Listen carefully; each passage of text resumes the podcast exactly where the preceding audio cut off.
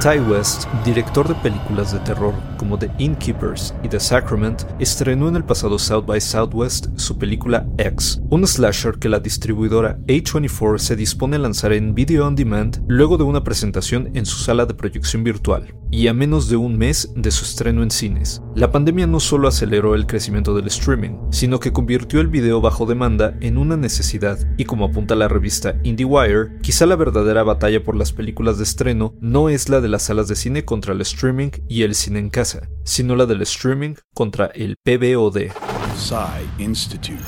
Masterpiece, your life. Our days of struggling may soon be over. Hollywood, here we go.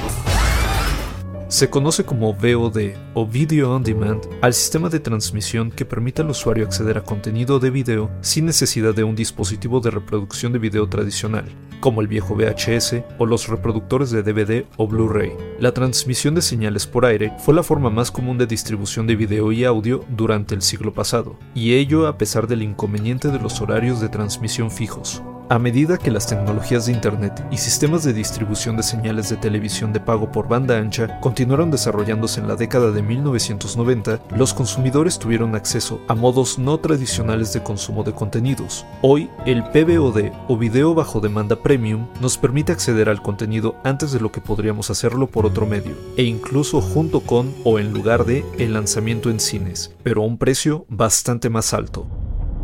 Para Jim Watridge, presidente de Warner Brothers Home Entertainment, COVID no introdujo nuevas tendencias en el entretenimiento, aceleró lo que ya estaba sucediendo. En los inicios de la industria del video, los cines tenían durante casi un año los derechos exclusivos de las películas, lo que luego se redujo hasta llegar a 90 días para DVD o VOD, y con PVOD es aún más corto. Aunque se estrenó el 18 de marzo en los Estados Unidos, la película de Ty West está disponible en PVOD desde el pasado jueves 14 de abril por la cantidad de $20, un sablazo apenas apropiado para este slasher.